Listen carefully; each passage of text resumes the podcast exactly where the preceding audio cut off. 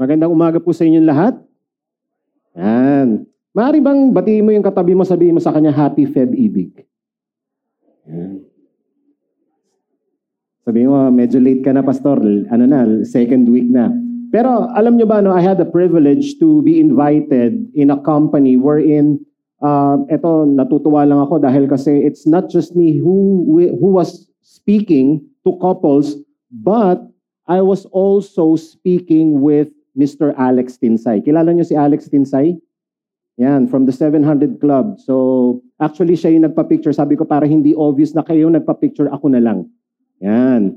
So, uh, we've, we've ministered to uh, the company's married couple dahil kasi since it's love month, a lot of people are saying, talagang grabe, importante ito, lahat ng mga tao in love, right?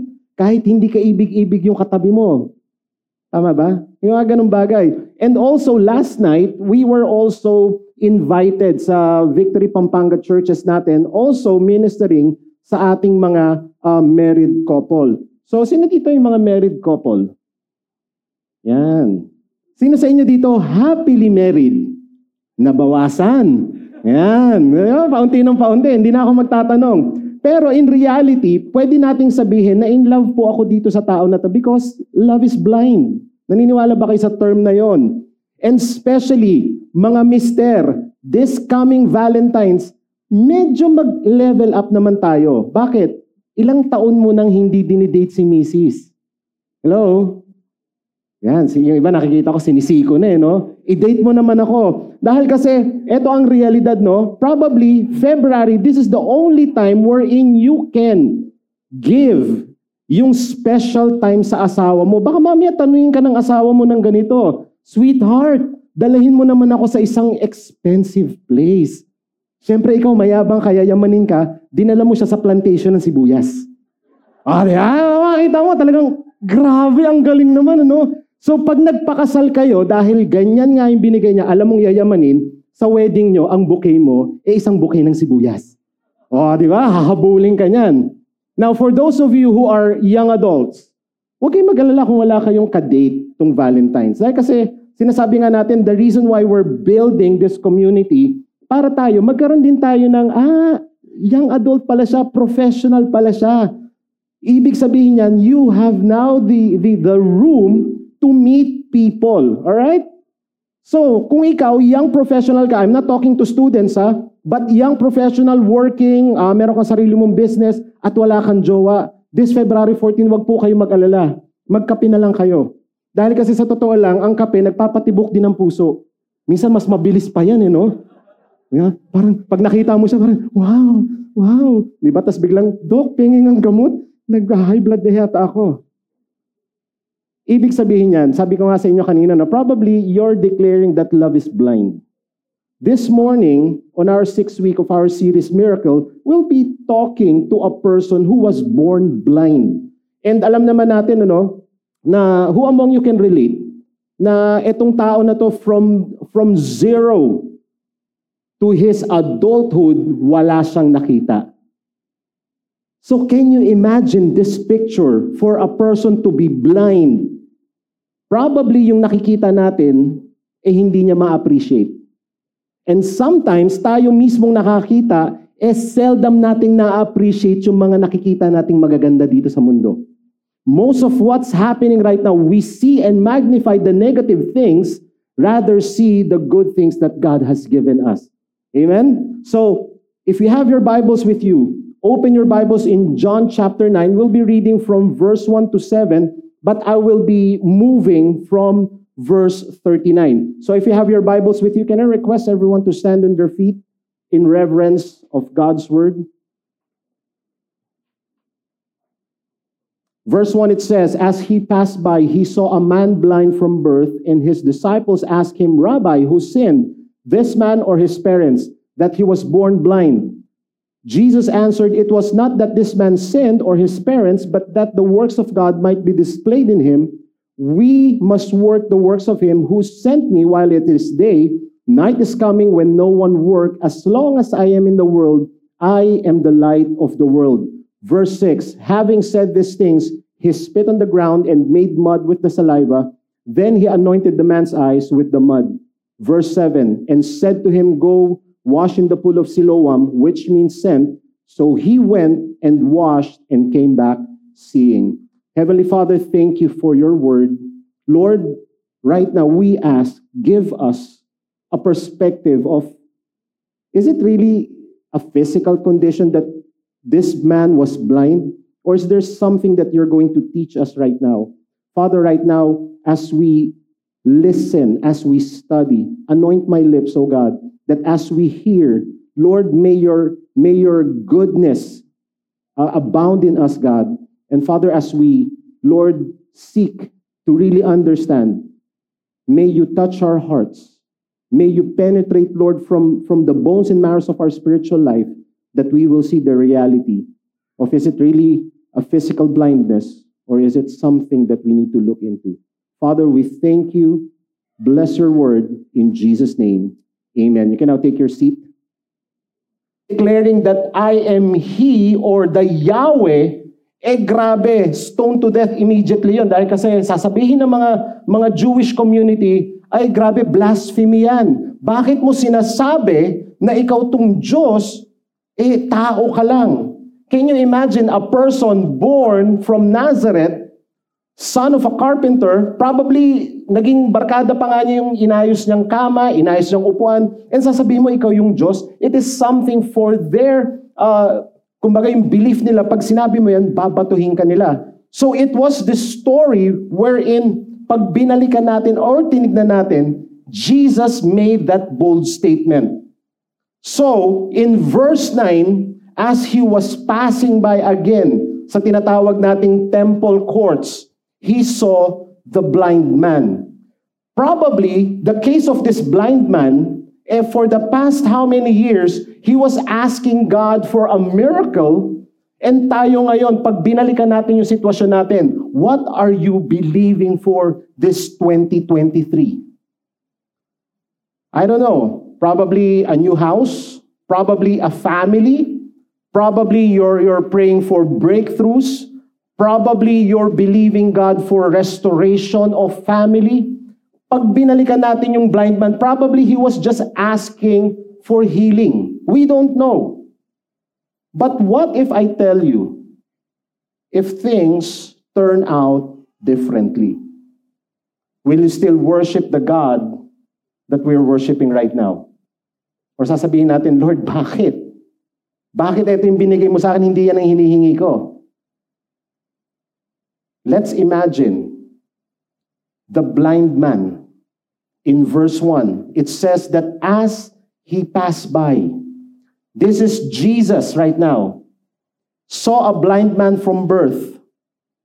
Sabi ko nga sa inyo kanina, ang hirap ma-picture out ang isang bulag. Now, let me just encourage you. Pikit mo yung mga mata nyo. Yung iba dito nakapikit na eh. So, wag, nyo, wag na naman kayo mag-alala. Umpisa pa lang, nakapikit na. Pikit nyo yung mga mata nyo. If I'm going to ask you right now, let's go out of this building. Magmamadali ba kayo? Bakit? You don't see anything, right? If I'm going to ask you, even though you're familiar with your surroundings, if I tell you, go to this place from that place, probably you will just sit there and say, okay na ako dito, comfortable ako dito. So ganun din tayo, pagdating dito sa story na to. This man, from birth, never saw colors. O sige, buksan nyo na po yung mga mata nyo. Iba naghihilik na eh never saw colors, never enjoyed the light, never even enjoyed the things that we're enjoying right now. And then all of a sudden, Jesus came into the picture. This is the situation. Alam nyo ang isang baby, no? Nakita ko lang to or ni-research ko to. Ang bata pala, for nine months na nasa tummy, walang nakikita yan. Parang ginawa natin kanina. Dark, everything. Paglabas niya sa sinapupunan ng nanay, The only thing that he sees are fuzzy visions and black and white. Yan. Kung may mga medical doctors tayo, i-correct nyo na lang po ako. And also, yung sight ng baby is just 8 to 10 uh, inches. So, ganun lang siya. Kaya nga minsan yung mga baby, no, tulog lang ng tulog, tapos minsan pag mimulat sila, parang na ano yung mata. And that's the reason why, because the child or the baby is really having a transition for nine months na walang nakikita, biglang all of a sudden there's light. Can you imagine having no vision? Can you imagine there's no sight to enjoy?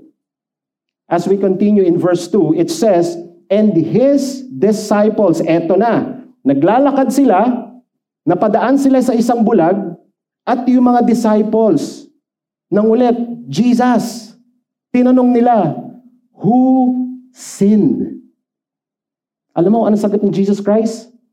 Ba't nyo tinatanong yan? Wala nga siya nakikita. Wala talaga. Who sinned? Wala, wala siya nakikita. Yung iba na, yung iba nakuha, yung iba hindi oh. This question pertaining is this man or his parents that the reason why he was born blind is a theological question given to Jesus Christ. Bakit? Probably narinig nyo na to sa mga pamilya nyo or probably narinig nyo sa kapitbahay nyo, ah, kaya may ganyan yan dahil kasi maraming kasalanan yan. Ah, kaya nagkasakit yan dahil kasi makasalanan yung tao na yan. Nakakalungkot naman, umaatin pa ng church. Hmm. These are the same question that we are practicing today. Kaya ba siya naghihirap dahil kasi marami siyang kasalanan noon? There is a possibility of consequences, but I'm not going through that route. But what we're saying here is this the theological question asked by the disciples who sinned is this man or his parents? Alam niyo sa totoo lang, no, let me go back to sin. Ano nga ba talaga ang kasalanan? Let's look at Romans. It says, in Romans chapter 5, verse, verse 12, when Adam sinned, whether we like it or not, we are recipient of that decision. During that time, when Adam was in the garden, He was given only with one law. Isa lang. Ano yon? Ano yung law na yon? Do not eat from the fruit of the tree. Alam niyo kung ano yung fruit na yon? Coconut. Oh, it's the cocoa fruit of the cocoa tree. yun, yun, yun, yun.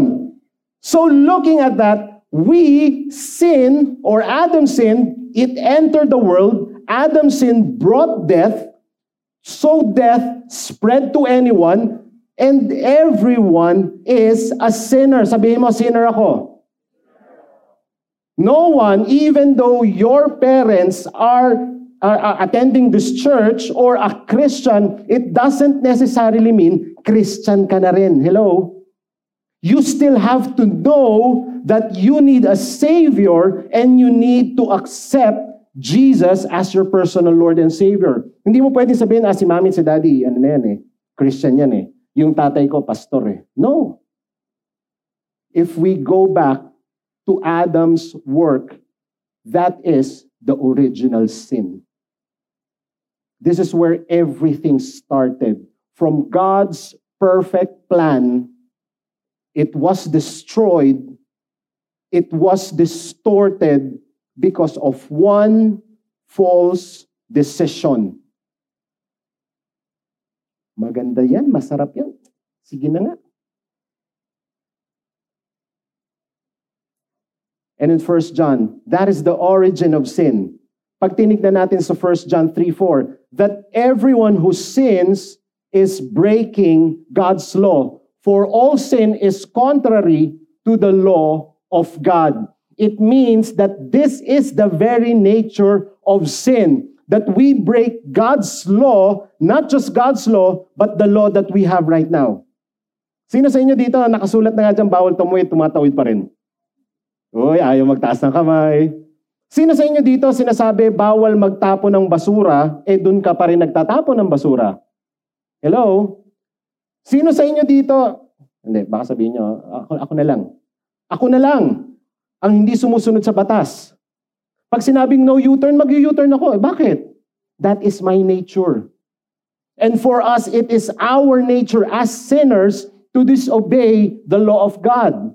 Now fast forward. Sabi ko sa inyo kanina, Adam only has one law to follow, but he broke it, right? On the other spectrum, Jesus was born in this world, has thousands and thousands of law, but not one of them were broken. Wow. Kaya pag tinignan mo yung sarili mo, we are leaning towards what we call sin. Alam niyo ba yung picture nito? Pag gising mo sa umaga, sasabihin ni Taning, Salamat sir! Gumising ka na. Kanina pa kita hinihintay, tara, gawa tayong kasalanan.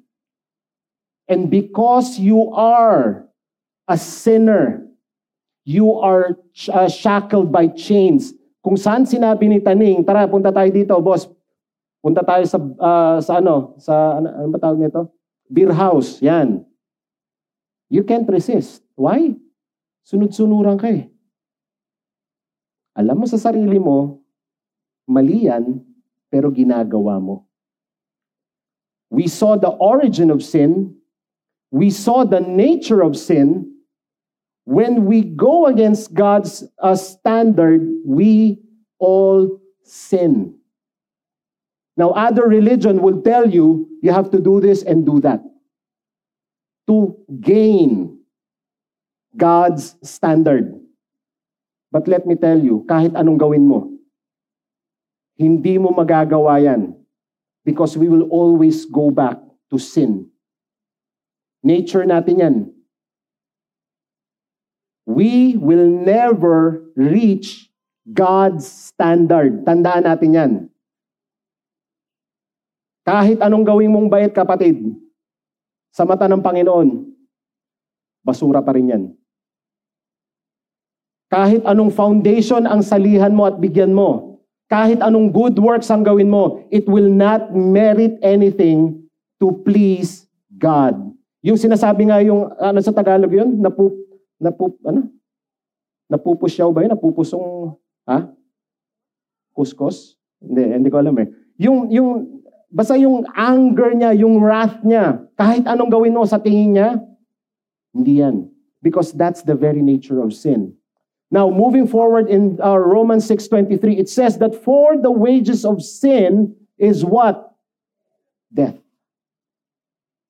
When we see the nature of sin, when we see the origin of sin, this is now the effects of sin. Yun, napupuyos na uh, galit, Naalala ko na, napupuyos na galit. Ibig sabihin nito, as, as a sinner, enemies of God, what happens here is this. The effects of sin is death, but this is what I love about God. Hindi siya natapos doon. But the free gift of God is eternal life in Christ Jesus our Lord. the nature of sin. All of us, we are in a fallen condition. The nature of sin. We will always sin. Kahit anong sulat mo dyan, every new year, magbabago na po ako. Magbabago na po ako. Magagawa magagawa mo yan. Babalik at babalik ka dyan. Sino sa inyo dito, ilang taon niya na sinusulat sa resolution nyo, magpapapayat kayo hanggang ngayon hindi nyo ginagawa? Do I drive my point? Palagi nating sinasabi sa asawa natin, oo, hindi na ako, hindi na ako gagawa ng kalokohan, sweetheart. Hindi ka pa nakakaalis ng bahay, may kalokohan ka na. Because that's the nature. And the effect, it's death. God has given us that free gift. It's just for us to receive that gift. God has given us a purpose and a hope. But the question here is this Are we still living in the very nature of sin? There was a payment, there was a redemption, and there was exchange. And in verse 21 of Romans 8, it says that all creation itself will also be freed from its bondage to decay and gain entrance into the glorious freedom of the children of God. and God's plan. That's the reason why he says that the free gift of salvation is to eradicate the very nature of sin. Nakikita niyo yung picture? That theological question that was thrown to Jesus Christ, siya ba'y may kasalanan? Kaya siya nabulag? Or yung mga magulang niya? Jesus is now destroying that kind of mindset. And Jesus is saying, This is the free gift that I am about to give you. It is something that I will eradicate the sin and the wrath of God that should be given to us. Hello? When we look at it in verse 23, and we believers also groan, even though we have the Holy Spirit within us, as a foretaste of future glory, For we long for our bodies to be released from sin and suffering. Tignan mo yung katawan mo. Your body is a temporary shelter. Kahit anong paganda mo sa katawan mo, dadating yung time madidiki yan. Ako naalala ko nung medyo bata-bata pa ako, no? Bata pa naman ako ngayon eh. Usapan namin, uy, anong karirang kukunin mo? Nung magka-college ka, anong course ang kukunin mo, right? Tapos nung medyo nasa young professional ka na, may may may may ano ka na, may may trabaho ka na, ano yung pinag-uusapan niya? Uy, kailan ka magkakaroon ng girlfriend? Yeah? Uy, ano na yung ano na yung plano mo sa buhay? Now, pag nag-advance ka na sa age mo at nagkita-kita kayo ng mga barkada nyo, iba na usapan nyo. Kung dati pinag-uusapan nyo, ano yung plano nyo, ano yung, ano yung gusto nyong career, ngayon, ang pag-uusapan nyo, sinong doktor mo? Ano na maintenance mo? Anong mara- nararamdaman mo sa katawan mo? Ano yung mga sakit-sakit? Ganun na. Hindi nating may iwasan na tong katawan na to mabubulok. Hindi natin may iwasan na yung katawan natin manghihina. Kaya yung iba sa inyo, vitamins dito, ascorbic acid, minsan paracetamol, dahil kasi di ba, pagising sa umaga, aray, ang sakit. That's the reality. Iba sa inyo, pabango dito, omega painkiller. Pagka naamoy na yan, uy, yung asawa ko naka-omega painkiller, oh. Ah, di ba? And that's the reality, my friends. And Jesus is now offering, stating to that question, that I'm not just going to eradicate sin, but I'm going to give you a glorious body. Sabi nga sa Romans, uh, sa, sa Revelation, that no more pain, no more suffering, right? And that is God's hope for us. Mawawala tong katawan na to kapatid. Hindi ko naman sinasabi sa inyo, pabayaan nyo. Eh sabi kasi ni Pastor, wag na lang eh. So, hindi na ako mag exercise Hindi. Alagaan nyo because our body is the temple of the Holy Spirit. Take care of it. But what Jesus is now saying, hey, I'm going to remove those pain and suffering because of sin that crept in and entered humanity. Verse 2, balikan natin yung statement na yan. Is it something that we are all blind physically? You know what's the reality? The reality, we are all spiritually blind. Jesus is not pertaining about the physical aspect, but what Jesus is pointing out is the spiritual aspect. If you're going to be honest with yourself right now, Lord, am I spiritually blind? Mas gusto mo pa rin gumawa ng kalokohan kaysa sumunod sa Panginoon. Mas gusto mo pa rin gawin yung ginagawa mo dahil kasi alam mo yun yun, sa tingin mo tama yun, pero sa tingin ng Panginoon hindi. Jesus is now going to transform our spiritual blindness and transform and make sure that we see the light that He has given us.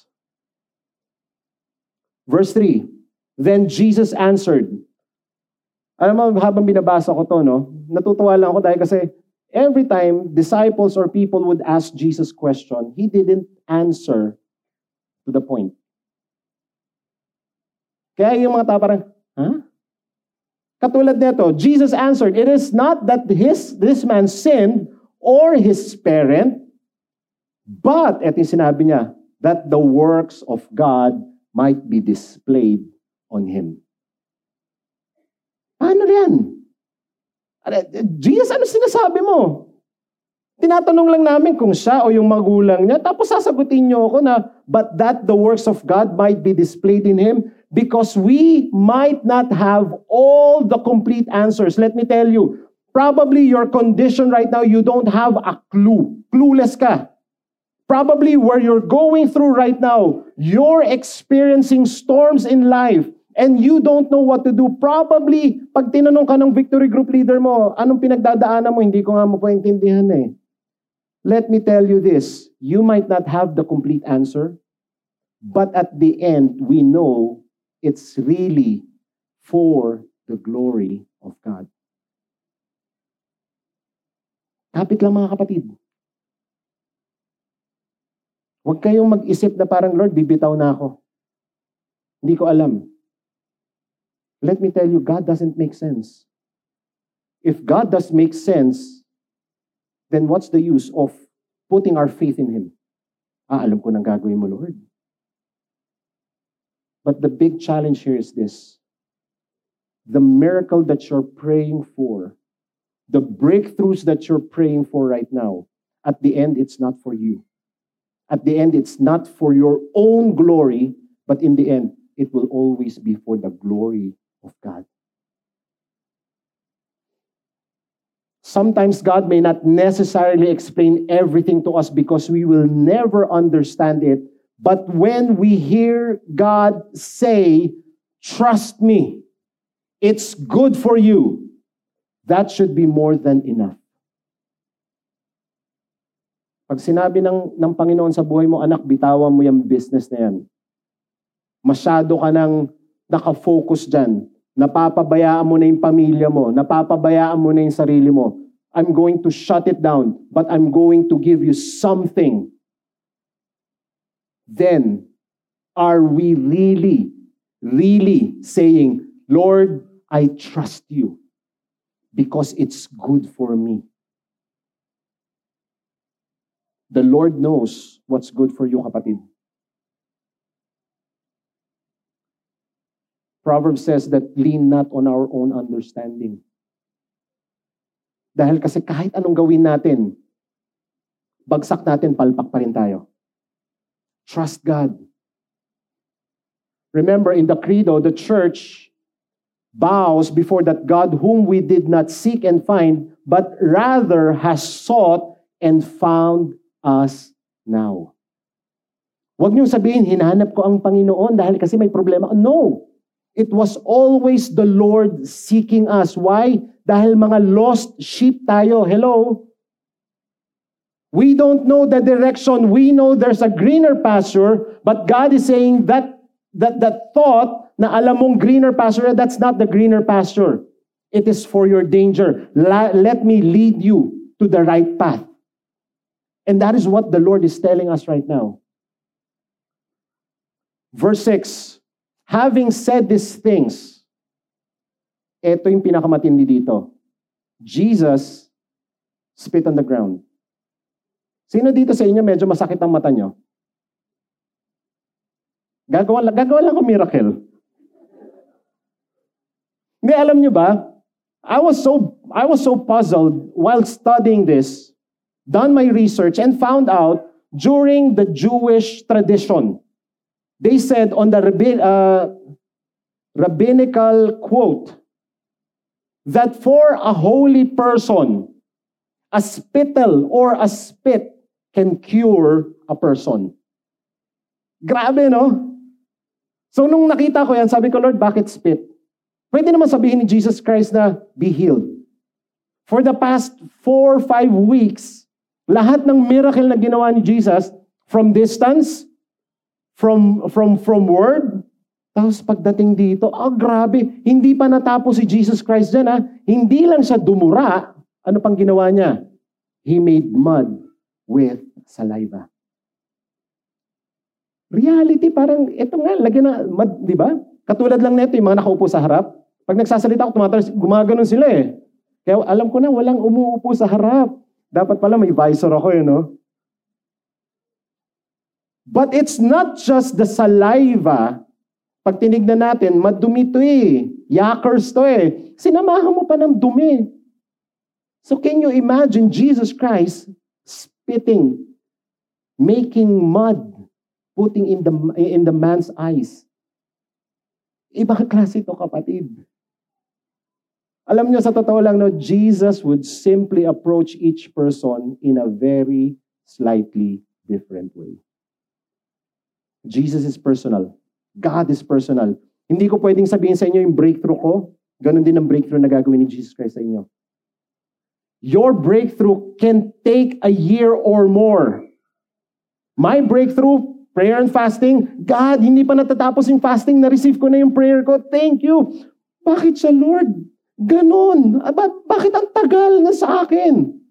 Lord, willing to wait naman ako eh. Women, young professional, hear me out. Kung hanggang ngayon single ka, huwag ka magmadali.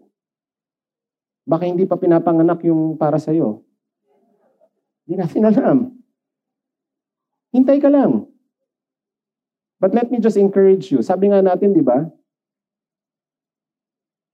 Ang babae, pagka tumatanda, nung high school yan, nung nag-aaral yan, yung hawak niyang pamaypay, relax lang yan. Bata pa ako. Pero pag pumasok na niya ng mga 20, 21, 22, 24, umibilis na yan. Pag pumasok na ng 30 yan, Lord, wala pa talaga. Pabilis ng pabilis yan. Let me just encourage you.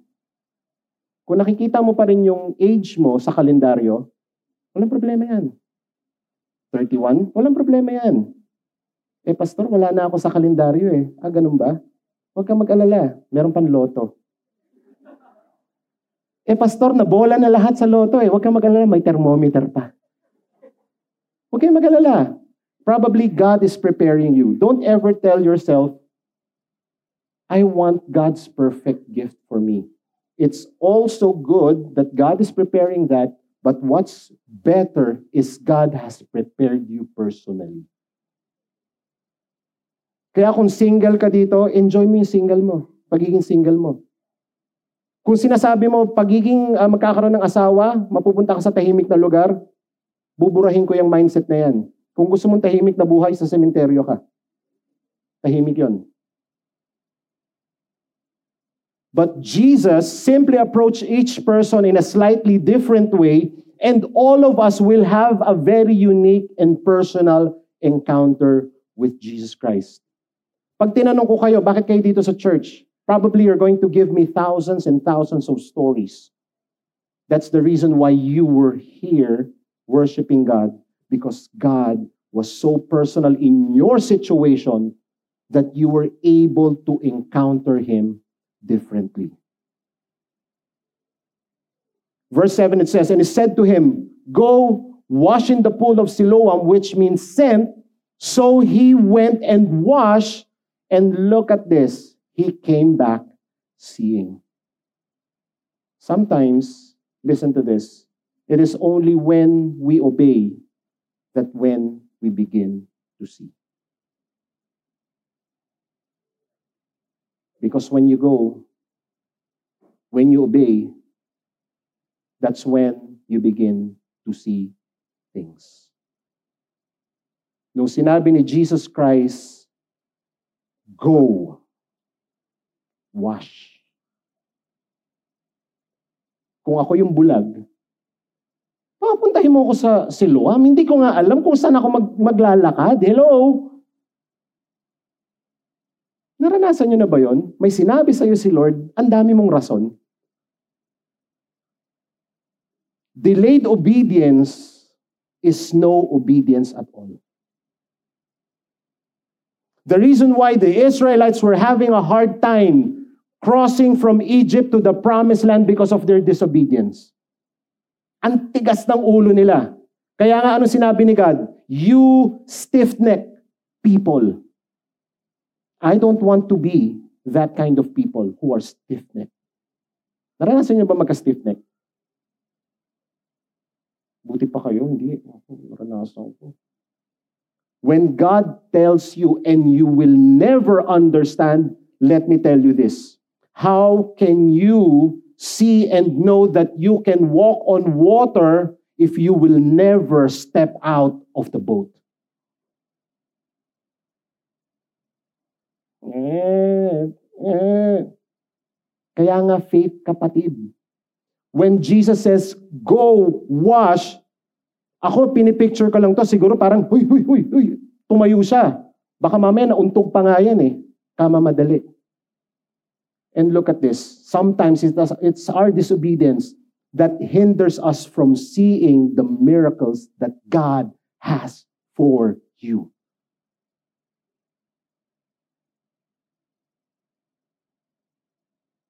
Lord, sana yung breakthrough ko. Sumusunod ka ba? Lord, kailan mo ibibigay sa akin to? Are you stepping out? Lord, sawang-sawa na ako. Where are you going right now? When you make that decision to obey God, that is when you see the miracles of God. What are you believing for this year? Let me tell you, have that decision to obey and Go. That is where you will see the miracle of God transform your relationship. There is where you're going to see God make breakthroughs in your life. That is when you see God move his hand in your family. And that is what the Lord is saying go. But are we going? Also, the point of this miracle was to expose people's spiritual blindness. They thought that they could see but in reality, they could not. Probably you're attending this church for quite some times, but we are still spiritually blind. Hindi, gagawin ko pa rin yung gusto ko. Ito yung gusto ko eh. Bakit ba kita uunahin? Pero pagka nagka-problema na, then that's the time we break glass. Lord, palpak eh. Lord, akala ko single siya.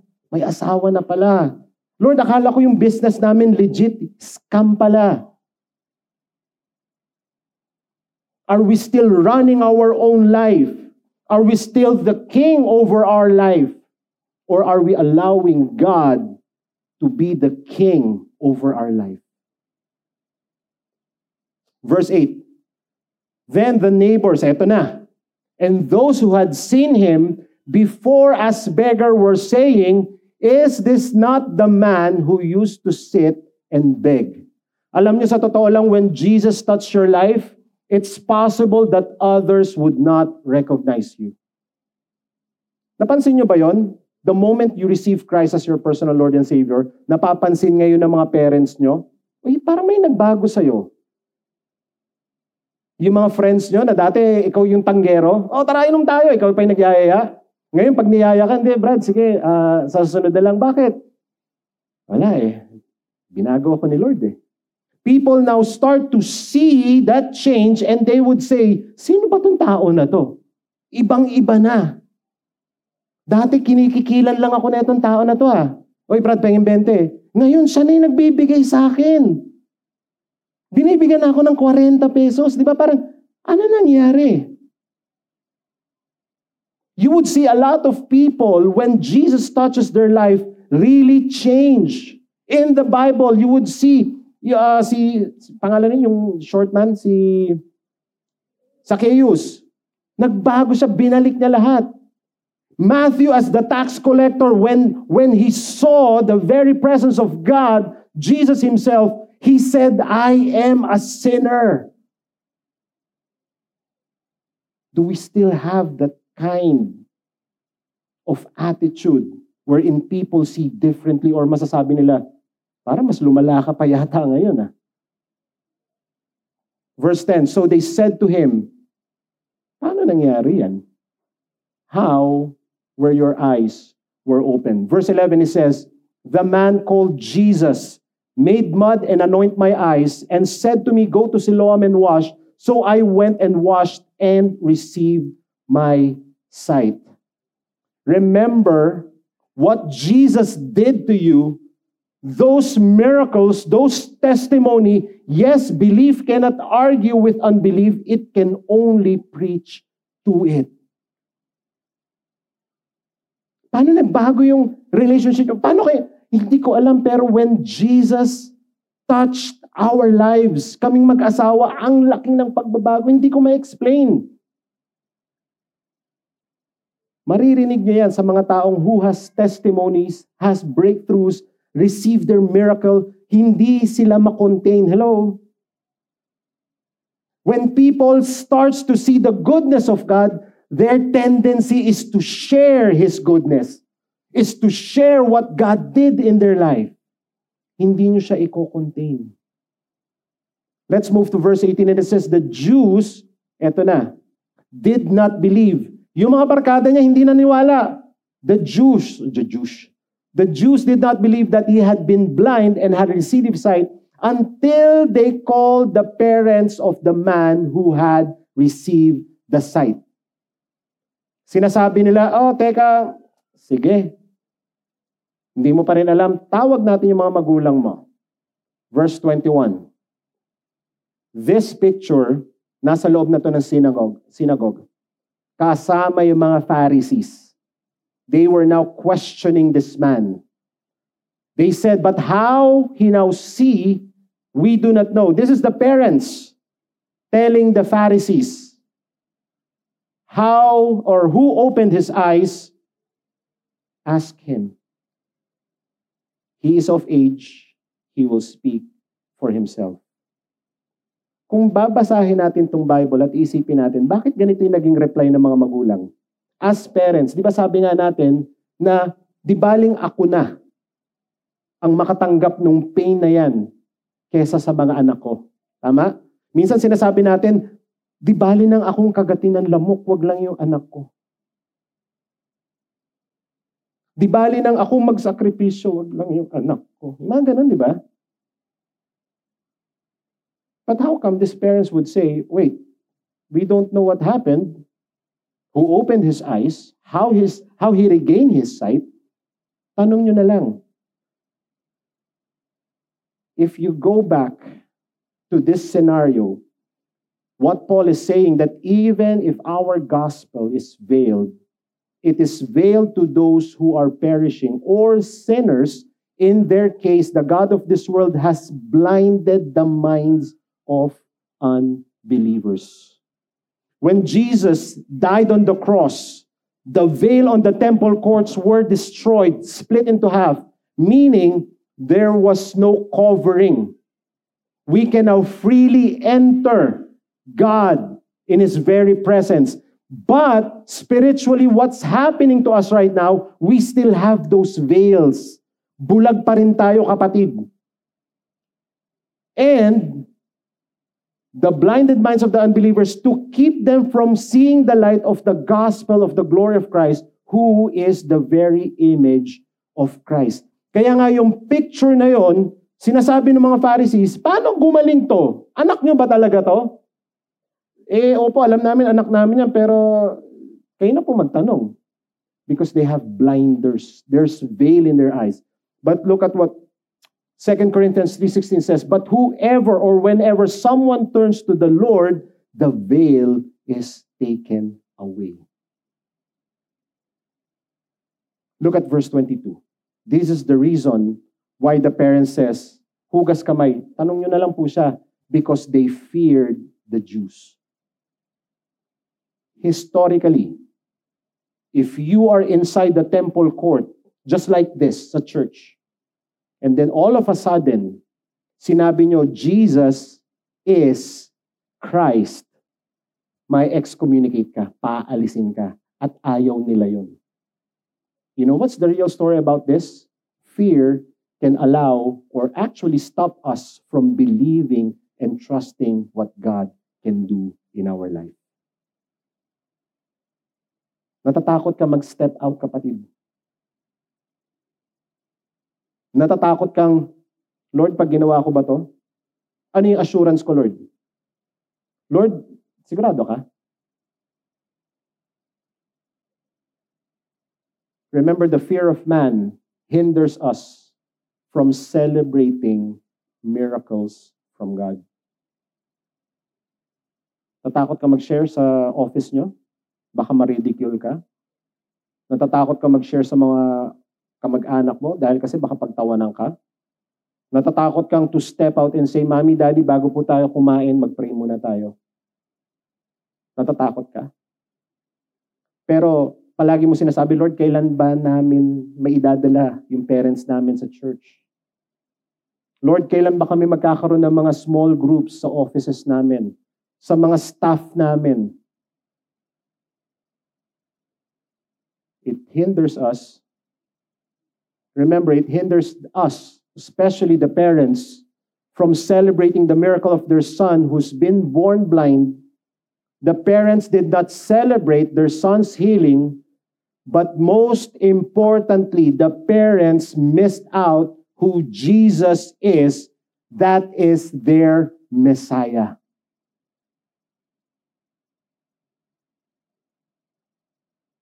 What keeps you from sharing the gospel? And in verse 25, he answered.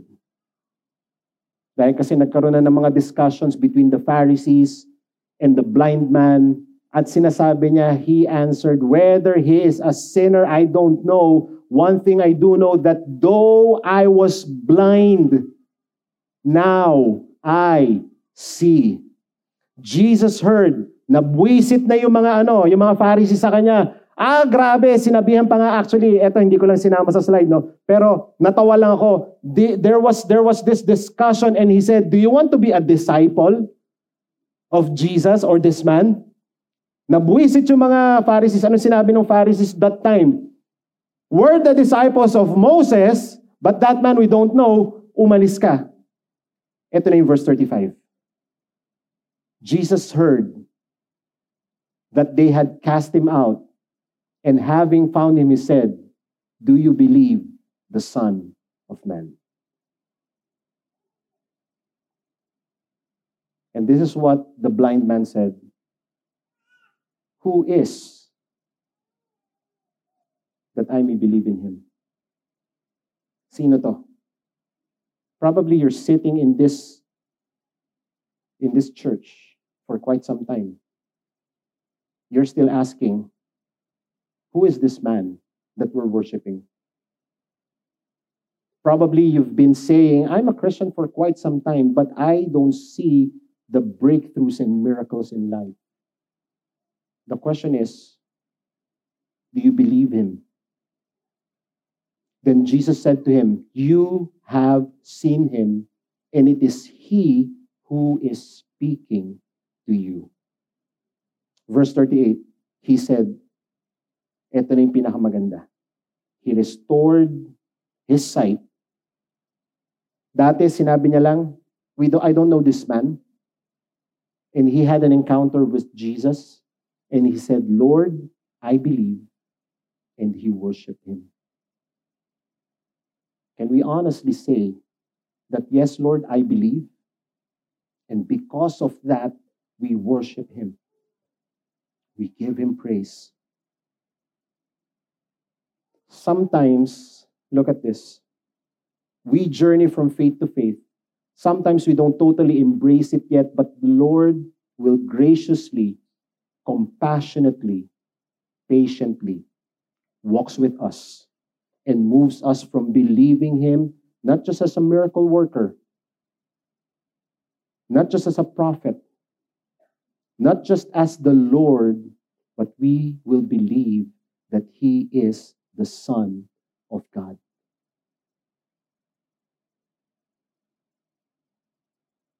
Karl Barth said, It is always the case that when the Christians look back, he is looking at the forgiveness of sin. As I land this message, can I call on the keyboardist? Kung iisipin natin, ano, parang, oo nga, no, if you look back, you will see, I'm a sinner. The song that we just sang a while ago, Amazing Grace, that saved a wretch like me. You and I, we don't have the capacity to save ourselves. We are all have this fallen condition. Probably we think, hindi naman ako gumagawa ng masama eh. Bait ko nga eh. It's not about good works. But what Jesus Christ is saying, the free gift that I am giving you today, will you receive? Probably it's not the miracle that you need to look into. Probably the blind man is not expecting that God will spit and create mud out of his saliva, touch his eyes, and said, Go. Parang ang daming proseso eh. Lord, naririnig ko sa mga kwento ng iba, sinabihan mo lang eh. Yung iba nga, pinauwi mo na eh. Gumaling eh. Bakit ako kailangan ko pang gumawa? Bakit kailangan ko pang, kung nasaan ako ngayon, tumayo at pumunta doon kung saan mo tinuturo? Let me tell you a story of Fanny Crosby. Alam niyo si Fanny Crosby, she was born with normal eyes. But what happened, nung two months old siya, she had a, a strange fever. So nung dinala siya sa doktor, that time wala yung doktor sa lugar nila, sa community nila. So there this one, there's one, one guy who said, alam ko kung paano ko pagagalingin yung anak mo. Forgot the name of the medicine that was placed on her eye. Eventually, at the two-month-old, Fanny, uh, yung, yung fever niya nawala. But what happens, yung side effect doon sa pinahid sa mata niya caused her to be blind. So technically, kung titignan natin, si Fanny, hindi si ano ah, hindi, hindi yung Fanny Serrano ah. Hindi, si Fanny Crosby, kung titignan natin, literally she was born blind. But what's amazing about her is this. Fanny developed a phenomenal memory. She memorized the whole books of the Bible. Sino dito memorize yung book, buong book of Bible? Scripture became the fountain for her hymns. And during her 94 years of life, she wrote about 9,000 hymns. That's amazing, right? Kayang galing. But this is what's really amazing and it blew my mind. She said, if I had a choice, I would still choose to remain blind.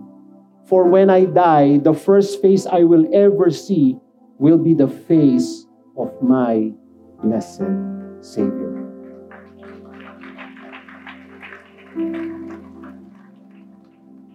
Friends, let's not play religion. Every Sunday you come here, for what reason? You're chasing after the miracle worker? Or are we saying, Lord, I believe that you're the Son of, man, of God, that you took away the shame in us, removed us from eternal death, and that's the reason why I am here? Or is it something that will just fulfill our selfish ambition, our selfish needs? Jesus came to this world not to impress people, but to be the light of this world. Every time we see a miracle, it astonishes us. Wow, Lord, ang galing. But more than the miracle worker, the question is do you believe that He is the Son of the living God?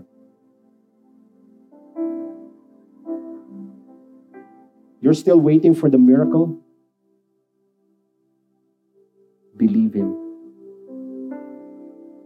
Believe Him that He's not just a miracle worker, He's not just a prophet, He's not just our Lord, but you, Jesus, who came to this world, you are the Son of the living God. John chapter 12, 46, Jesus said, I have come as a light to shine in this dark world so that all who put their trust, look at this, mark this on your Bible, all who put their trust in who? In the economy? No. In Jesus, he will no longer remain in dark. As I close this message, let me just encourage you and challenge you this morning. Do you really see the light? That is our, uh, that is our Jesus Christ. Or are we still in darkness? We just replace our attendance here for the sake na religious activity. Let's not be the Pharisees of this generation, but let us be the disciple. What God has shown them, we will also share them to other people. So, as all heads are bowed and eyes are closed, let me just encourage you. Do you believe that Jesus is Lord over your life? If you're here and you never had that relationship with Him, genuine relationship, not just religious relationship, but genuine relationship that you will sit down, read the Word of God, read the Bible, get to know the God that we're serving. If that's you and you're saying, Pastor, hindi ko yata kilala yan ah. I want you to boldly lift up your hands and say, I need that Jesus in my life. I need Him. Thank you for those hands. I've seen those hands. Again, this is just between you and God. Father, in the name of your Son Jesus, we pray and declare that, Lord, yes, we might be physically able to see things, see the beauty of your wonder, see the beauty of your creation, but God, on the other side, where in our spiritual life, we don't see those good things in us. Father, right now, I pray those hands who are lifted high, I pray and I declare that you open up their spiritual eyes, God, that they will see your goodness in spite of what happens in their life right now. Father, in the name of your Son, Jesus, we declare that, Lord, just like what you did, you spit and created, God, mud out of mud from your saliva. I pray that as you have, uh, Lord, wipe that in our eyes, in our spiritual eyes, Lord, let us be obedient to go and wash so that we will see your glory, O God that we will see your goodness in us, O God. Lord, yes, there will be storms upon storms upon storms in life. But Lord, just like what the blind man said, I don't know this man. Then once he received his sight, he saw Jesus. And once he saw Jesus, he said, I believe and I will worship you. Our relationship with you, Lord, will not just be something na haphazard lang. But Lord, let the fire in our hearts burn that we will seek you, know you, and trust you all the days of our lives. There will be suffering and pain, yes, but we will see your goodness. Father, we thank you for those hands lifted up. Lord, we declare, God, that as we go, we will see your goodness. And Father, we declare that may the Lord bless you and keep you. May the Lord make his face shine upon you and be gracious to you. And may the Lord turns his face towards you and give you peace. Shalom. In Jesus' name we pray. And everyone would say, Amen, Amen, and Amen. God bless you. See you next Sunday on our seventh week for our miracle series. God bless. Have a great Sunday. Blessings to all.